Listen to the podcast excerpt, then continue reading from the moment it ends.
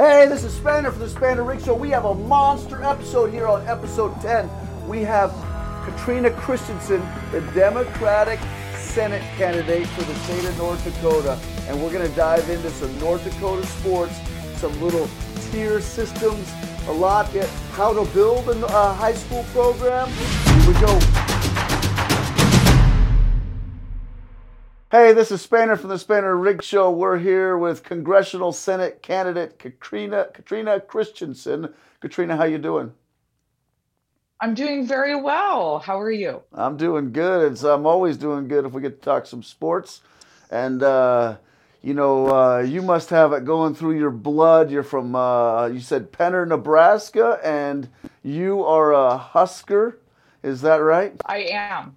And, yes. so- yes. So tell us, you True, got true. Scott Frost, up or down? Are you uh, in favor of what Uh, he's doing, or uh, uh, you love Scott Frost? Yeah, I think I, you know, I uh, I have a very dear relative that's a, a Buff fan, and so the rivalry between Nebraska and Colorado, you know, has waned a little bit, mostly since Nebraska left the Big Twelve. Um, but you know, we still we spend a lot of time uh, discussing uh, Scott Frost and uh, the the trajectory of the Nebraska football team. And I would have to say, all last fall, every time that Nebraska almost won, The almost um, won you know, huh? I Yeah. was- they almost won a lot, um, which means that they lost a lot.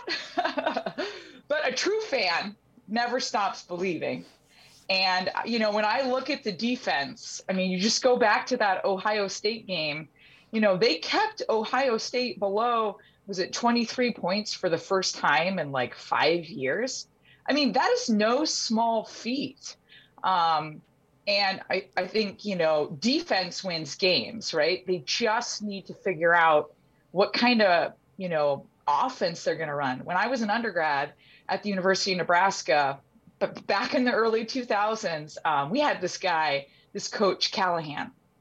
And he was going to bring in this West Coast offense. And, you know, Nebraska had previously always had a quarterback that could run the option, right? And Callahan was going to bring this in and it was going to, you know, make Nebraska, I don't know, maybe like an SEC school or something crazy like that. And they dropped off on their in state recruiting and just program essentially started to to fall apart. I mean, you know, and then you had Pelini who was temperamental, but I think skilled, right? And then they brought in Mike Riley, who was milk toast. You know, he just I don't think he could inspire anybody to win a game. You know, and I look, I mean, It- it- it's I, a you know, little it's a little deeper than that. I don't know if you've looked at the Okay. numbers, but when you when they moved from the Big 12 to the Big 10, every year their their Texas recruits got divided by 2. So they went from like 46 to 23 to 12 to 6 to 4 or something. And you know, in Texas, that's that's blue blood for college football recruiting. Uh, but you're right, Sure. Callahan Yeah, was I- brutal. I was at the Cotton Bowl game when Callahan pl- they played Auburn. you have some ties to Auburn, and Oh. uh, so do you remember the Cotton Well, Bowl? Well, I don't have any ties there. I mean, I just we, you know, we lived in Auburn. My husband worked there. yeah, It's a yeah. it's a beautiful campus. Yeah. So Auburn versus uh, Nebraska at the Cotton Bowl in Dallas, and uh, the Auburn couldn't move the ball at all, at all. And uh, Nebraska led, uh, I think, seven to nothing or something. And uh, it was like the late third quarter, early fourth quarter. They had fourth and ten on their own twenty, and Callahan called a fake punt. They, they got smashed on their own two yard line, so Auburn scored on the next play. And then Auburn scored on, on a fourth quarter drive to win it, and it was like 12 to 7 or 14 to 7 or something. The interesting thing is, Auburn didn't get a first down on any drive except for that fourth quarter drive. And had he not gone for it on fourth down, I don't know that. The, I think they Nebraska wins seven to zero or ten to zero or something. But uh, you know, uh, so I know the pains Yeah, of I- Callahan. Although I'm a Cowboys fan, and Callahan was our offensive line coach. And as an offensive line coach, he's been probably top three ever in the NFL. Every time he's ascended to a coordinator or a head coaching position, his team's gone down. But every time he's been an offensive line coach, the team has gone up. And the Great Wall of Dallas of the 90s, and then they have the Great Wall of Dallas now. Uh, it was rebuilt by uh, Callahan. But uh, you're right, though. Um, he was the beginning of the end of Nebraska.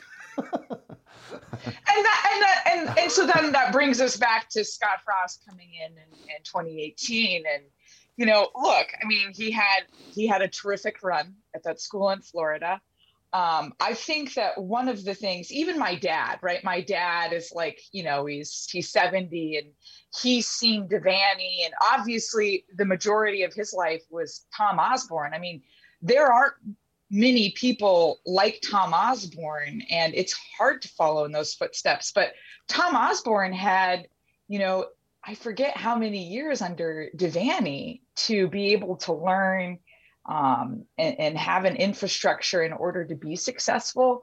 So sometimes when I see my fellow Nebraska fans um, not being patient, not giving him time to grow, um, is something that I I I struggle with, and that's why you know when when you reached out to me and I said I feel like it's me and Scott Frost versus the world, you know, it's just it's about seeing the things that he has done really well, and then giving him the room to to be able to be successful in those other areas. You know, I I really do think he'll he'll find his footing, and it will be impressive when he does. I mean, we have these quarterbacks that have come in from the transfer transfer portal that want to work hard and um, I think that that's that's really uh, you know great for the team. And you know much like uh, you were saying about you know your your team the cowboys needing an offensive line.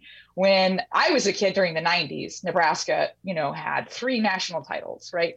And the offensive line they had some big dudes right that kn- knew how to keep the quarterback safe. So i'm i'm hopeful that they'll they'll figure that out. And um, you know we'll we'll have a good season coming into this next year but uh, speaking you know, of think, national think... titles games in nebraska and the buffaloes you brought the buffaloes up. Now did now colorado i seem to remember putting a 60 drop on nebraska on uh was it was like the friday after thanksgiving or something uh and then it seemed like nine things had to happen after that for Nebraska to uh, to make the national title because Colorado went on to the Big 12 title game or the Big 8 title game, whatever it was then.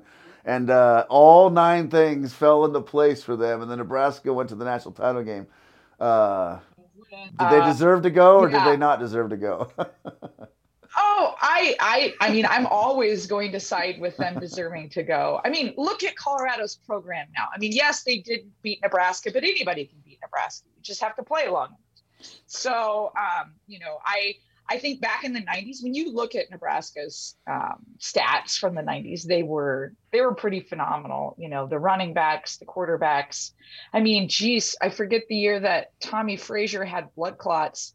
You know, the second string quarterback was that Eric Crouch? I, I'm getting them mixed up now, but it just seemed to be like even even the third string Lawrence was really Phillips, phenomenal. So probably led one of the Lawrence best. Phillips probably would have been the greatest running back of all time had he had the mental health care resources um, available to him that you know we we try to make available to our student athletes today. I just I look back at his his career and phenomenal rushing. I mean, just it's it's really sad. I think he was probably, you know, like Auburn had Bo Jackson, right? I mean, probably one of the greatest natural athletes of all time, right? Yeah, you got Bo um, Jackson, Herschel Walker, Lawrence Phillips, Reggie Bush. You know, that's probably your your big four. Jim Brown. Um, let me yeah, ask you this one. Didn't... I got one for you here. I'm gonna put you on the spot if Nebraska played the Bison this fall, who's going to win? Who would win? Not who you'd go for. Who would win?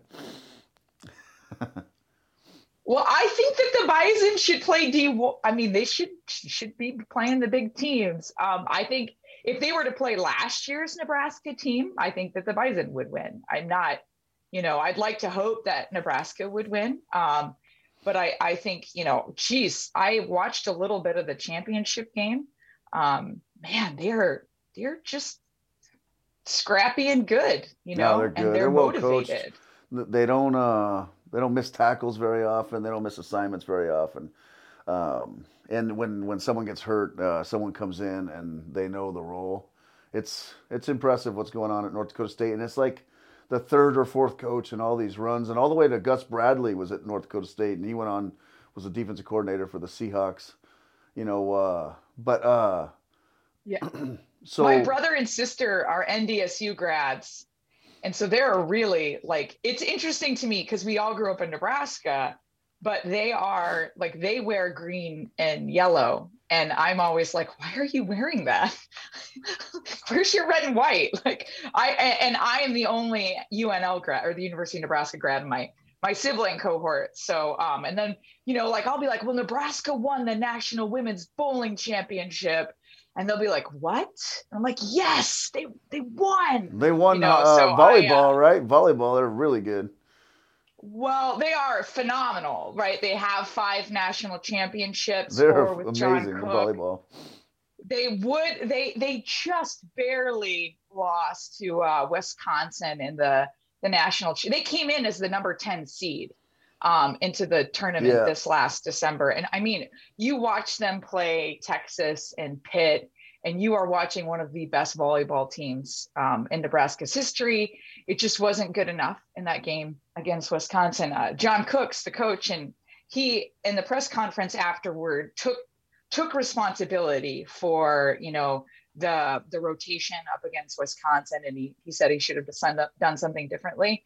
Which I, I wanted to bring up about Scott Frost. Uh, that brings me back to like good coaching, right? And being a professor right now and teaching student athletes, one of the things that you know um, Scott Frost said last fall was to you know during a press conference that they're they're just kids and they're gonna make mistakes, you know, and um, and when I see a coach owns some losses themselves and doesn't put it on the players, but you know, or or it calls out the fact that they're human, right, and they're not machines. Um, I just I think that that's really brave, right? I mean, you're you're pushing up against this narrative, and um, it, it, takes a special person to see the students as people. Um, and so I I just I those two coaches I think are great for Nebraska. So Jamestown, you guys got some stuff going on over there. Nick Becker's got uh, quite a solid uh, women's soccer team, and then uh, you guys uh, have a fantastic men's hockey team. Um, you get to see any of the Jimmy sports there while you're an instructor, professor. I I I would say I have lots of student athletes. Um, normally, I follow what they're what they're doing. Like the men's volleyball team was off to the NAIA uh, tournament on Sunday morning. Of course, you know we had a very uh, successful women's volleyball team and um, the the men's basketball team uh, you know doing very well i myself typically don't go to games mostly because i'm already working there 40 hours a week or more so uh, but i i have um, wanted to uh, you know i'm thinking okay next year i'm going to make time to do this but i do um, ask the students quite a bit about you know their seasons and that sort of thing. We also have you know like a, a track team that's pretty active right now, and you know um, uh, just what are their PRs, talking to them about those sorts of things. So I enjoy having the student athletes in my class um, a lot because you know like you're a Cowboys fan, um, I'm a Packers fan. And so all last semester, right, we were talking about, you know, like I have lots of students are Raiders fans. I I don't get that. They'll you know they've got caps on for Raiders. I'm like, what? Why are you a Raiders fan? But I said early on last fall, I was like, Aaron Rodgers is going to be MVP, and they're like, no, he won't. There's no way. And I was right. He was. Even though his team lost, he was still MVP. I'm so, surprised they let Davante Adams it's go. It's kind of crazy. So uh, I yeah, I don't I, I don't know how that's going to work out for them. I don't. I couldn't. I can't. I can't even figure out like. Uh, you know, and maybe we just don't know where Aaron Rodgers is coming from, but it seems like he wants more tools, and then he signed for a bunch of more money, and then, you know, uh, and maybe it's him. Maybe if he takes less money, they keep Davante Adams. I, I don't. I don't know. Uh, I can't figure out what's going on there with Aaron Rodgers and the Packers, but it seems like they're one decision away from a Super Bowl title for like the last 20 years, and they seem to make the wrong. They decision. need a special teams coach. That's that knows what he's doing, I guess, or she. That was Somebody. a that was an interesting one. That block punt with the Niners. Uh, you know, uh, but What a crazy game. Yeah, it's just one of those games where you let someone hang around, and uh, it's. Uh, I mean, I coached for 25 years in college, and I I know the the drill. If you don't put someone away, and then one freaky thing can, uh, you know, can end your season. So you know, one year we were the number one team in the nation, and we were in the quarterfinals, um, and it was early in the game, and uh, we got called for offsides and they so uh, they, they couldn't even cross the midline, and they launched the ball into our box, and uh, we cleared it, and it hit the ball hit one of our own backs, and went back into our net, and in the rest of the game they just put ten people in front of their goal, and we just never scored, and at the time we were 24-0 and 0, and on our way to a national title. And you know, Oh my uh, gosh. which was rough, but you know, um, happens. It's tough too because we had uh, we won the year before and we had most everyone back, so it was kind of it was it was rough. but uh, Yeah, yeah. That that does sound sucky. you know, so but I mean that's just how it goes. I mean, you just let someone hang around in a freaky play. It just it's just the same thing with the Niners and Packers. I mean, the Packers were definitively better, clearly across the board. One freaky play, and the Packers never got a first down after that. You know, it just uh, No. unraveled the No. whole thing. So I, I, I wouldn't be fair if I don't ask you, and I've asked, uh, you know, uh, Kelly Armstrong, Mark Haugen, and and and Rick uh, Becker. Um, you know, and, and I'll preface it. I'll say I don't really care about these faraway places, Seattle and L.A. and New York, and I'm sure you know what's coming. But I do care about North Dakota, and and I'm the voice of kind of North Dakota's people for sports. You know, uh, uh, my producer will sit there and we get like 35 emails a day or whatever about different sports all around the state and whatnot. You know, what is your feeling on transgender, you know, playing in the in against girls in sports? And and, and don't, let, let me say, I, I'm I, I feel really uh, like I, I, I- shouldn't say I feel I, I have no idea what it's like to be maybe trapped in something that you don't feel is is right. I, I'm o- I'm 100% okay with the entire LGBTQ community, and uh, I would never vote to suppress any of that. But I do feel like when when we're talking about the purity of sports, that there's definitely. I mean, obviously, Lia Thomas wins by uh, five seconds in the NCAA championships. It's kind of like a disparity. What's your feelings on North Dakota, North Dakota sports? You know, uh, you know, uh, on keeping Title IX and the women's right to, to have their own division. Well, you know, I think one, you're right. We have no idea what it's like to be a young person who is um, struggling or or feels um, different than the way that we might see them. And so, 100%, we need to be behind um, those kids, like we're behind all kids, and making sure that they feel safe um, and comfortable and can be the best um, version of themselves that that they want to be. And so I think I think we definitely that's the thing that we need to be talking about the most. We need to support these kids so that they're not harming themselves or you know um, choosing to do something that can't be undone like um, killing themselves and um, i think that the the fear of of of something that maybe some people are struggling to understand because it might it is difficult maybe for other people to understand that struggle is really driving i think this discussion and i think that you know if we were to remove the the fear right the fear of the unknown or the the hate of something that's different from yourself from the discussion of sports, right? Like I I love women's sports. I you know typically will um, when I'm running every day, I usually watch some Nebraska women's sports game. That's you know whatever I can find with them winning, I'm going to watch them do that, right? So I am um, a feminist, and I think that we we need to make sure that we are supporting women in sports, mostly because it's it really hasn't been along that that long, right? It took us a really long time to be able to play basketball or to run in a, a marathon, right? Or to have teams at schools. I mean, even in the state, UND got rid of the women's hockey because they could, right? And so I think it's, that it's we a can, lot more than can do- that. I, I'll just tell you, Title IX was passed in 72, 1972. Yeah, 50 with years ago. 25 years to comply. So it didn't comply until 1997. And, and, and I'll tell you this I got hired as a women's coach at like 22 years Ah. old in college because they didn't care about the women's sport. They just put some kid in charge of it.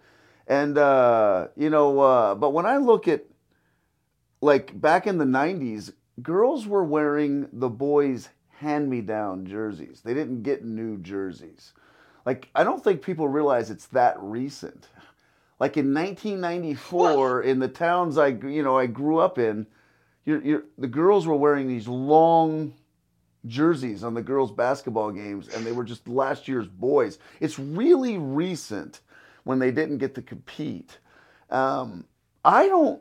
And, Yeah, I- and- and there, there's And there's even a small last year's there's to me there's a small percentage of people that a very small percentage of people I think uh, it's there though you're right that hate that hate on the unknown and and the world has been forever hating you know the minority different people and that's I mean it's from the beginning of time and it's just sad you know uh, part of human nature um, but it's we've come so far in women's sports you know uh, but not it- far enough. you're right You know, like look at last year's NCAA championship for the men and the women. We saw that athlete, was she from Washington, who was, you know, took the video of their weightlifting setup. It was like a bench and a set of weights and a yoga mat. I don't know. And their swag was, you know, orders of magnitude cheaper and, and, and less cool than what the men were getting. So I actually think that we need to be having two conversations. One is how do we get equity in women's sports? And the other one is how do we appropriately support these trans athletes so that they can be mentally healthy, but that we can we can make sure that women's sports continues to progress towards equality, right? And so I don't think that they're they need to be um, inversely proportional, right? And that one group wins and the other group loses. We need to make it so that both groups win, right? And and that's really what what I what I see. And and um, you know, I I really still feel like women's sports hasn't reached equality. And you know, I mean, we I think it was there a a women's coach recently in football or was it baseball? I forgot which baseball the Yankees, I saw a yeah. story about it. Yeah, uh, Yankees Yeah, just uh, yeah. yeah. And no, no, I agree. I agree uh, 100%. Part though is going to have to come down to people watching and going to games because just a huge part of it is just the, you know, it's it, whether the game is urgent. You know, uh, as as as the decades have moved on, urgency is the number one driving factor for whether a sport matters to to to person. You know, uh, baseball has has dipped since the 90s because there's 162 games. and football Well, and- skyrocketed because there's 16 games. You know, uh, and, and you know, it's just basketball. People can not watch an NBA game until the last four minutes because NBA players take so many plays off. But when you hit that four minute, five minute park, the, ur- the, the urgency skyrockets in, in a basketball game. And if you watch a, a regular season basketball game, you know, the score is 118 to 110. And then if you watch a postseason basketball game, the score is 90 to 88. so you can tell the urgency is ramped up from a lot earlier in the in, in, in a postseason Right. game than a regular season game. And the same thing with uh, like uh, a a football game. You know, uh, there's 17, 16, 17, 18 possessions in a regular season game. There's 12, 13, or 14 possessions in a postseason game. You know, the urgency's gone up. And then baseball is the exact same thing. You don't see all the bad pitchers. So, you know, the fourth inning with a guy on second obviously becomes way more important in a, in a, in a, in a playoff game. For girls' sports, it's it's gonna take more people talking about it. Uh, if you watch my uh, my TikTok show, the Spainer Riggs, you know, I got the TikTok show or whatnot, or if you watch our podcast, we are 50 50. Everything I do, I won't do, I will not do a single thing. And, you know, and, and one of our uh, producers said you should do a post game locker room celebration at the state championship for the boys' state championship. And I said, no, if I can't do it on the girls' side, we're not doing it on the boys' side. You know, it's got to be dead even, dead even across the board. And uh, and we do we spend a, a, a ton of time. And if you go back and listen to some of the podcasts with the stuff, we talked just as much about kindred girls as we did Four Winds boys. You know what I mean? Uh, it's and, and we did a big thing on Maggie Good. Maggie Fricky and the and the Minot girls that won state A. You know, uh, I, I just think it's got to be even, and not more, not all, just just e- equitable. And uh, but it really is going to come down to the fans understanding the urgency and the importance of the women's uh, of the women's game um, to you know to, to bring it up. But you know, uh, you know, uh, I still I agree that we need to make a safe space. I, I will say this though, there is a kind of a push to have an open division and women's division. So only naturally born women can compete in the women's division, and then anyone can compete in the open division, including women. So that's for high school, Olympics, open, and women's. Uh, I've I've heard that as a solution. Is that something that you would find uh, reasonable? Would you support I, something this, the, the, this is the first that that I'm I'm hearing about this. So I, I like the idea that somebody's thinking of, like I said, ways to promote both women's sports and trans athletes. Um, so uh, one, first of all, sports people just love sports, right? But you, you know the thing, like you were talking about, like the urgency.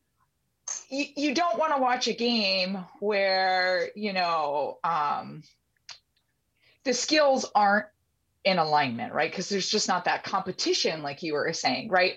So um, I, I think I, I would be uh, open to that, as you know, as long as it, um, you know, complied with with all of the laws and that sort of thing. But like I said, I I really like I like the idea of that solution. Um, you know, and I think the thing that um, you know, I was I was going to comment about women's sports here.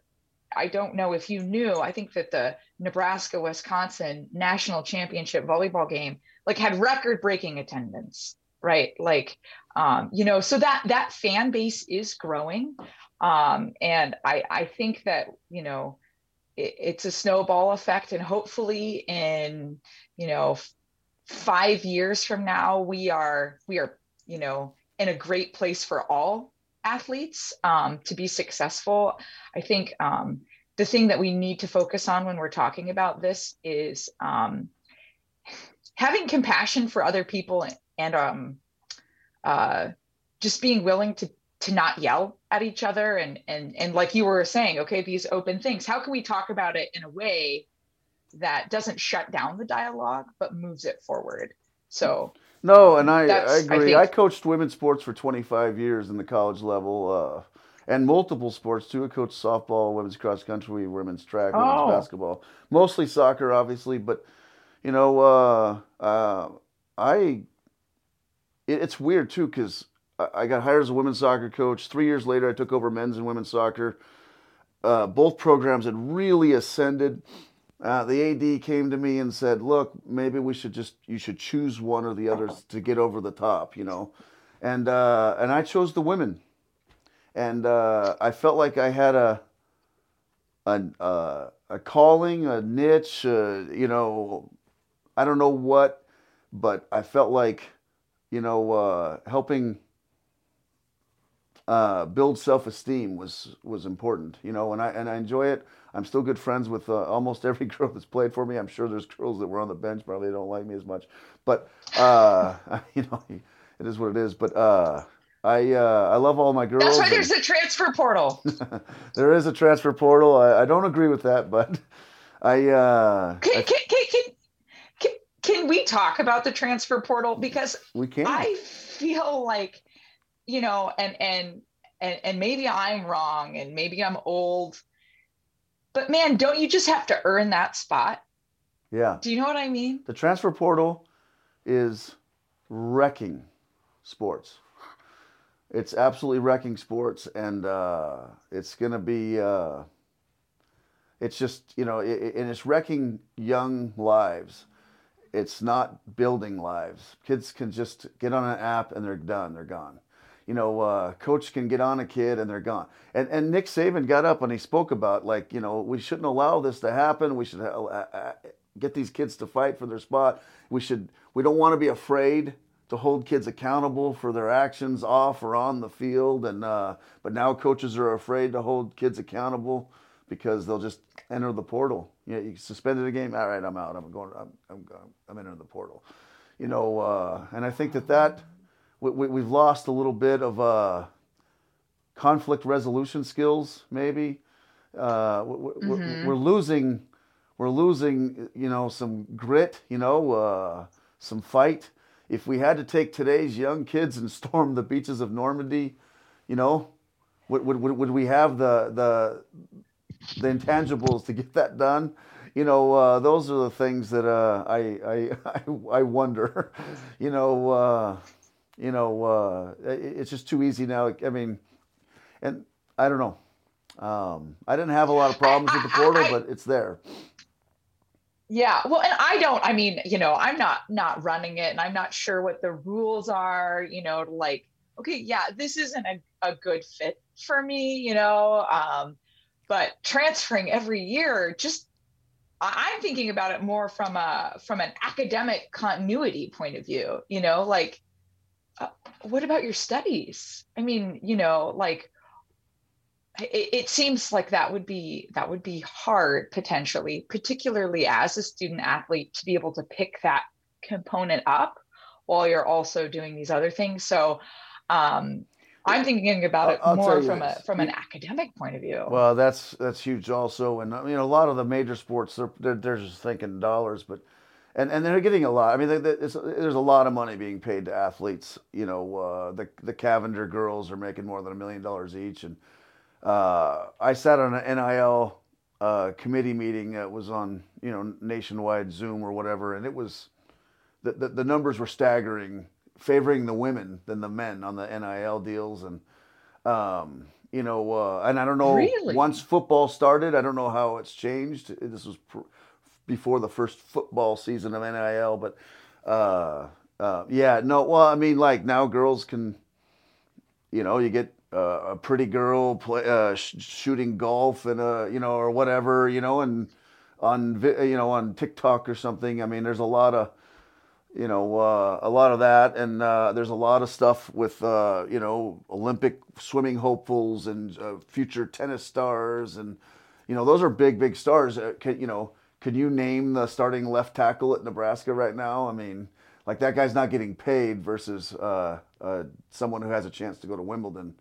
You know, uh, you know. Right but- right right. No you, you're making it could i? No. That, that's could my i name point some though. tackles from the 90s sure. But the left tackle I'm- for Nebraska this year is one of the most important pieces no i for that couldn't. team. not this but- year. No no no. but- my brother could but, i couldn't. I'm just saying, going could could most big sports fans name Justin Jefferson and uh, you know uh, Joe Burrow before they had that explosive season at LSU? It just happened, and Joe Burrow became the Heisman Trophy winner. Most people don't know. They'll know a few of the basketball, like three or four or five of the top basketball players coming in, but they don't know. But boosters will just listen to Nick Saban and say, "Who's the best guy that we got to get?" You know, or whatever. So um, the portal, portals, uh, the portal's rough. The NIL, I'm, you know, it's interesting, but you know there's a problem. when Caleb Williams is QB one at Oklahoma, one of the most sought after quarterback spots to get to the NFL, and he puts himself on the portal for highest bidder. Academics don't matter. Tradition doesn't matter. It was just purely dollars. So that's that's how I look at yeah, it. Yeah, that. But hey, it's been fantastic, I, fantastic yeah. uh, uh, talking to you. I really appreciate you coming on. It was an interesting discussion. Uh, I really like uh, you know where you went with some of the uh, the questions, especially uh, you know academics as it comes to the portal and well, mental yes, health yes. when it comes to you know the transgender question. I, I think it's really important. It's a unique uh, perspective, and uh, uh, I I look forward to being in Jamestown. Spainer will be on the road, and uh, and maybe we can uh, oh, you know, say hi. Excellent. Maybe we can say yeah, hi. awesome. Well, thank you so much for letting me talk um, with you about uh, Nebraska and everything adjacent to that. So I I really uh, actually had a lot of fun. So thank you so much. No problem. Thanks a lot. All right, we're here at the high school segment here on the Spainer Rigs podcast. What an area that we really wanted to dive in. We kind of touched on it a little bit before, but we really wanted to take a deep dive. Uh, basically, the class system uh, being spread out through all of high school. I mean, of course, football's got technically five spots uh, levels. We've got basketball's got two, hockey's got two, track's got two. Um, what about soccer? What one. One soccer. So with this, we wanted to see, you know, dive into it. I think we kind of agree on some of them, maybe disagree on another one, but you know, of them all, like for instance, the big one is the glaring one is basketball. I mean, especially because there's just so many teams now. It's co-oping. I just I'm a huge. I feel like there's just a big disparity. Um, of course, we know that there's a huge disparity in talent. Of course, if anybody watches, there's no no comparison from Class A to Class B. But is there, do you think, a need to be able to spread it out a little bit? Maybe move the bigger schools to a, a double A and then bring down some A's, move up some B's, and then give your uh, theory of credit that you think your B's are so good. But being able to do like a, a an A and then having a B, um, I would assume the traditionalists would have a heart attack on the fact that you would remove the B and take that lure out of it. But but what are your thoughts? I'm a pr- huge proponent. I think that there should be three classes, uh, you know, based on you know size. I, I, think there should be three classes also. It should be A, B, and C. And uh, when I look at it, you have all these random co-ops. Mm-hmm. Let those school kids play for their school. You, you remove the co-ops. All those tiny ones would be in a C. Mm-hmm. Then you take your huge Bs, you know, and, uh, and and all those the big B schools mm-hmm. and those mm-hmm. private schools let that be your B, and then hey, you have your tiny C, you know, or or if you want to keep that big name with the mm-hmm. B, go double A, A, B, like you said, and then uh, you know, but you you know you can have your one massive division, you know what I mean? Like yeah. you know, and and then maybe your smallest A's would would slide down into the Kindreds and the Bishop Ryans and Shilohs and you know, uh, maybe uh, what is it, uh, Williston and Dickinson would come in down or whatnot. Yeah. Um, the new Minot school, maybe it's going to be smaller, or maybe Minot will be smaller, and the new one will be bigger. I don't know, but uh, you know, because uh, because um, honestly, like the part of the thing is, is that I feel like it's just so wishy washy, especially in the female sports. Like you know, like Bismarck, as an example, in in ho- girls high school hockey, it's three high schools has one team. Like, how do you determine? Is it just based on youth numbers? Like, I mean, it's just eh, how do you are you based on enrollment size are only? cuts for one team when they have three schools? I don't know. That's a good question. I think I mean, they are. I think they're, they're making cuts, and then at some point you're going to have to. But they have talked about it that they are supposed to be adding a second one. But well, here's my thing. It takes seven billion people. Obviously, I'm exaggerating. Mm-hmm. It takes a lot of people to play football, mm-hmm. and you have five divisions. Yeah, exactly. so is basketball just so precious you're keeping it at two, or you know? Uh... Because some of those co-ops are feel like they are getting a little out of hand. To be honest with you, and maybe it is something like you really like. You've got all like four high schools to create one basketball team. like really? It, I want to see Four Winds boys be playing against those. A's. I know, but that that should honestly be like you know, I know uh, uh, there's those two basketball tournaments kind of around Christmas time. They're kind of like uh, showcases or whatever. You know, there's two days worth of it. that is when they should be doing the like crossover stuff because they did it when you know was it uh, was it Gabby Bowl and Hannah Stewart and Maddie Wald when the, they went through that you know dynasty of Bishop Ryan girls basketball and then I can't remember did they play Cheyenne? I think they played Cheyenne and they lost a close game. Yeah. who was the defending I think Class A champ. But it was awesome. And honestly like there's a lot of excitement there. And honestly truth be told kind of the biggest underlining thing is I think that, that this tiering system would benefit the high school athletes at the next level. Because of course the challenge of course with some of these sports is exposure right? You want to get exposure get a look.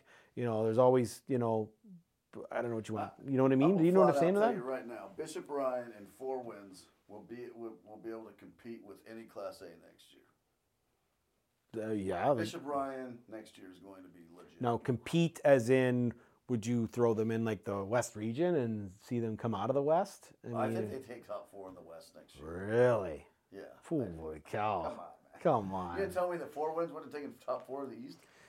Oh, jeez. Uh, I mean, hey, I, but I don't even know that Four Winds wouldn't win A. oh my goodness. Four Winds has three or four kids that are going to be playing big time college Oh, basketball. yeah. This year, man, they're good. Well, and the, uh, the Slim Reaper, brother, buddy. but it would honestly though, it's it's it's a lot of intrigue, right? I mean, the football. There's no question. There's no way that any of that would happen. I mean, because the reason why is you get a, a situation like Velva, who is, I believe, whatever it is, tier three in true size, but had to apply for a waiver to move up because they are a perennial powerhouse, and they did get it.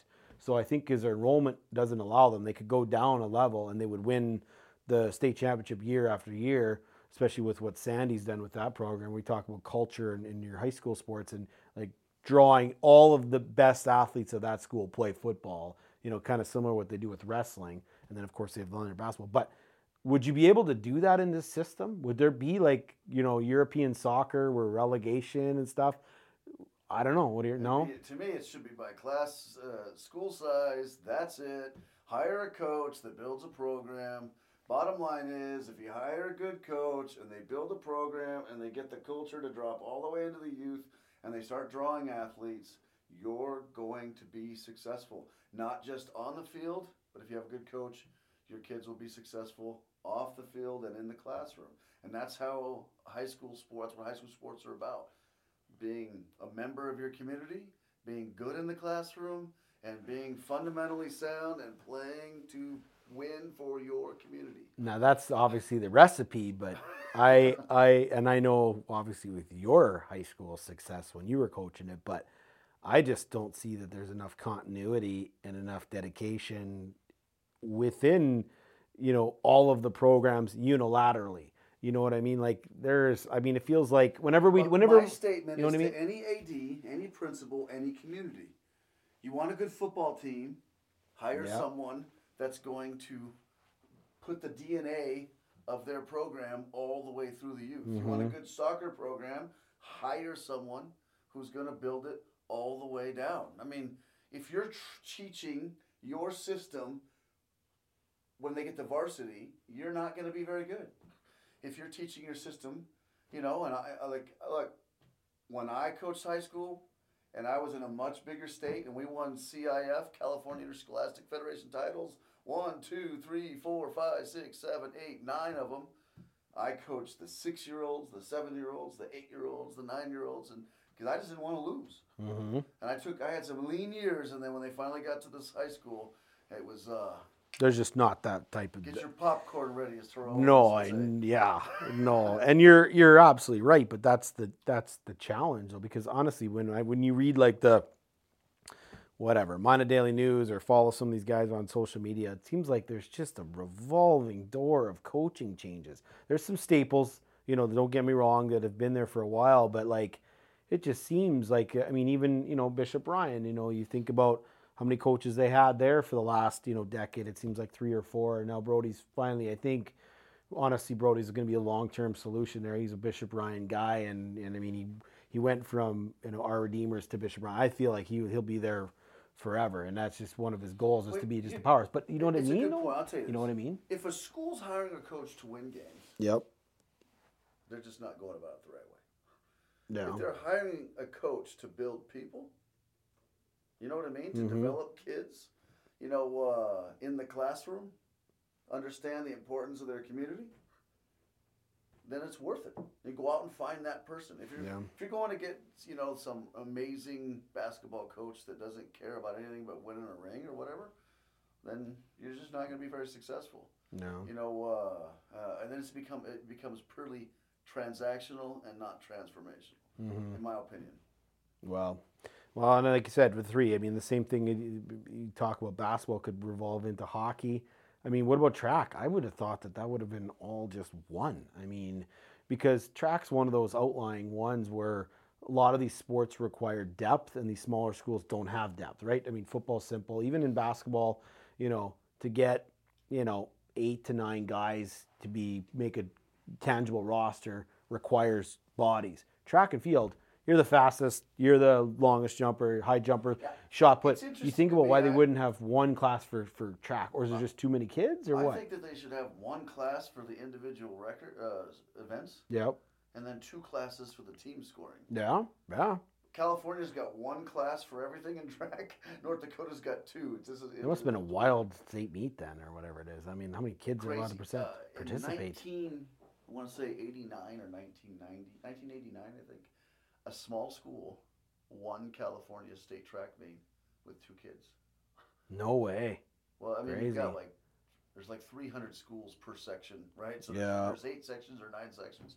There's like 2,000 plus schools, and uh, but uh, a kid named Richard Kalista wins the uh, pole vault.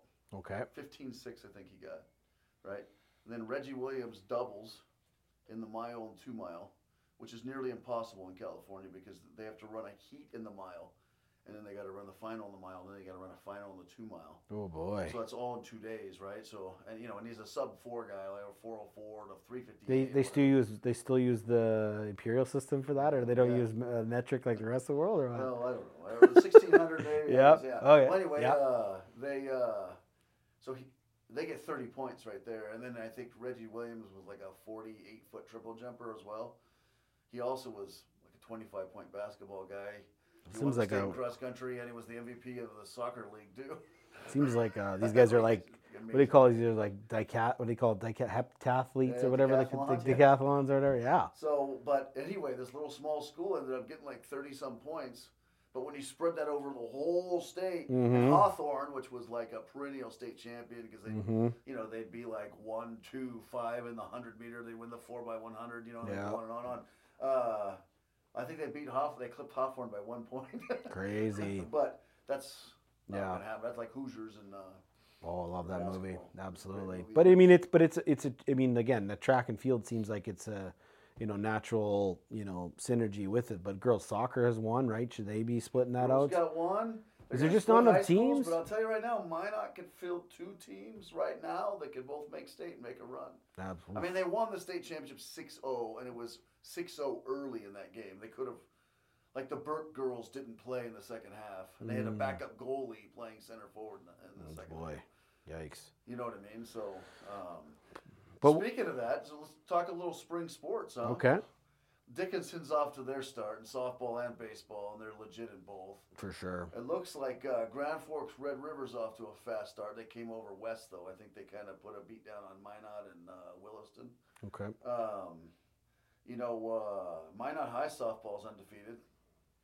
So maybe we get a big battle between. Uh, And you know Minot what? And, uh, Minot and Dickinson will be a good game. And I just want to interject. I mean, I, I think kind of goes back to what you said earlier about where fast pitch is going because up until what four years ago, five years ago, there really wasn't any structure to youth girls fast pitch. And you know, Thor Nelson's been kind of a big spearhead. There's other ones involved, but being able to actually get some structure, get some organization, and then of course the being able to uh, build the new uh, renovations to the softball complexes, which you know North Dakota. I mean, you, you, your weather. I mean, like even right now, the weather we're getting right now, snowstorm. I bet people don't realize, and obviously we got most of our followers and people that watch from North Dakota. But you know, we're getting hammered with snow. Is theoretically that snow could be down to uh, weather being decent on Friday or Saturday. You just brush it off and you can play. If that had been natural grass, that's I'll see you later in a week, if not longer. Yeah. If that two feet of snow But sits there and Dickinson's a good lingers, Example: They won the state softball championship ten to zero, and they're one of the smallest classes. it is. Right? Yeah. You know, uh, I don't know. Maybe Wahpeton's smaller. I don't know. You know, but my point is, you know, if you get someone solid, you can get it running. Interesting game though. I went to uh, Minot High versus Mandan High, and Mandan kind of gave the guarantee, you know, that they're, and Minot put them down five to one. Um, actually, Minot's they're good, Mm-hmm. and uh, Macy Burke still hurt. She got the uh, she's Okay. not cleared. I don't think till next week with the broken collarbone. Oh body. boy. So uh, Yikes. uh, But you know what? Like, but you'll see though those numbers have grown here in Minot's region. So now you will hopefully see, like we talked about, we talked about off the air about you know developing your youth programs and getting more numbers, and then eventually it'll lead to you know strength in numbers as you get older. But you know back before, like I said, five years ago, there there was no structure, no nothing. Now you've got organization from Minot Youth Fast Pitch, and now you've got proper leagues, you got you know age groups, and now you're seeing more numbers because Helps. I it does because It I mean my daughter plays in the U8s, and I think like three years ago there was no such thing as U8s Fast Pitch. Now there's four teams just in Minot playing, so now you've got say 40ish odd girls, and if they keep on progressing and moving, you're going to have an upward trend. You know numbers help, they do. but DNA or system into the DNA is what makes your team a, into a dynasty.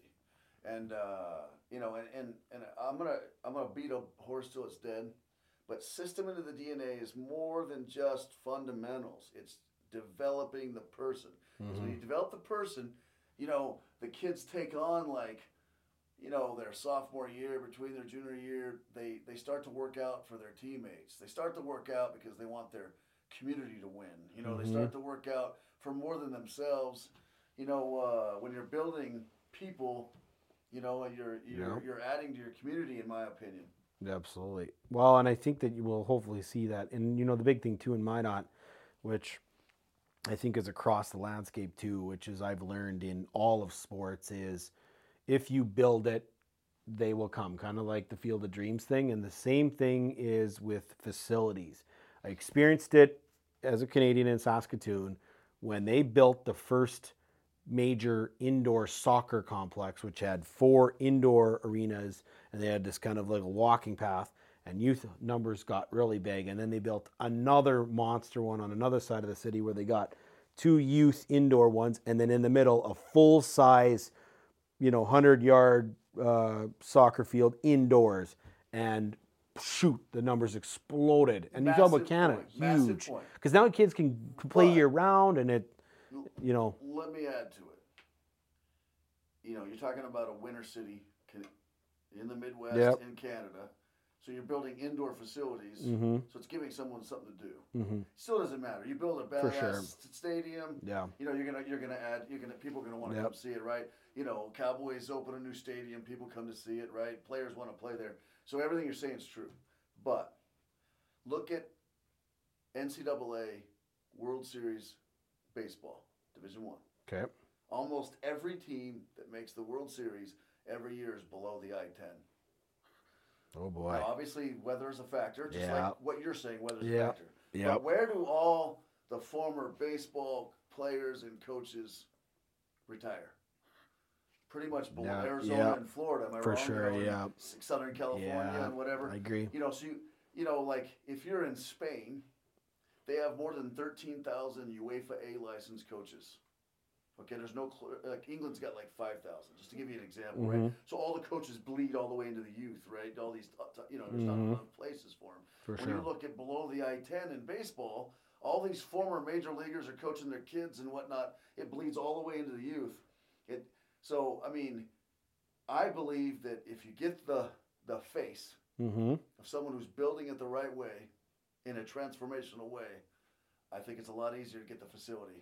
And I, I, I, I believe if it. If, if what you're saying is, is a big part of it, facility, the face, you can have a legendary dynasty. Because uh, I would honestly think that if both UND and NDSU didn't have indoor domes, there is no way they're recruiting kids to come up here and play.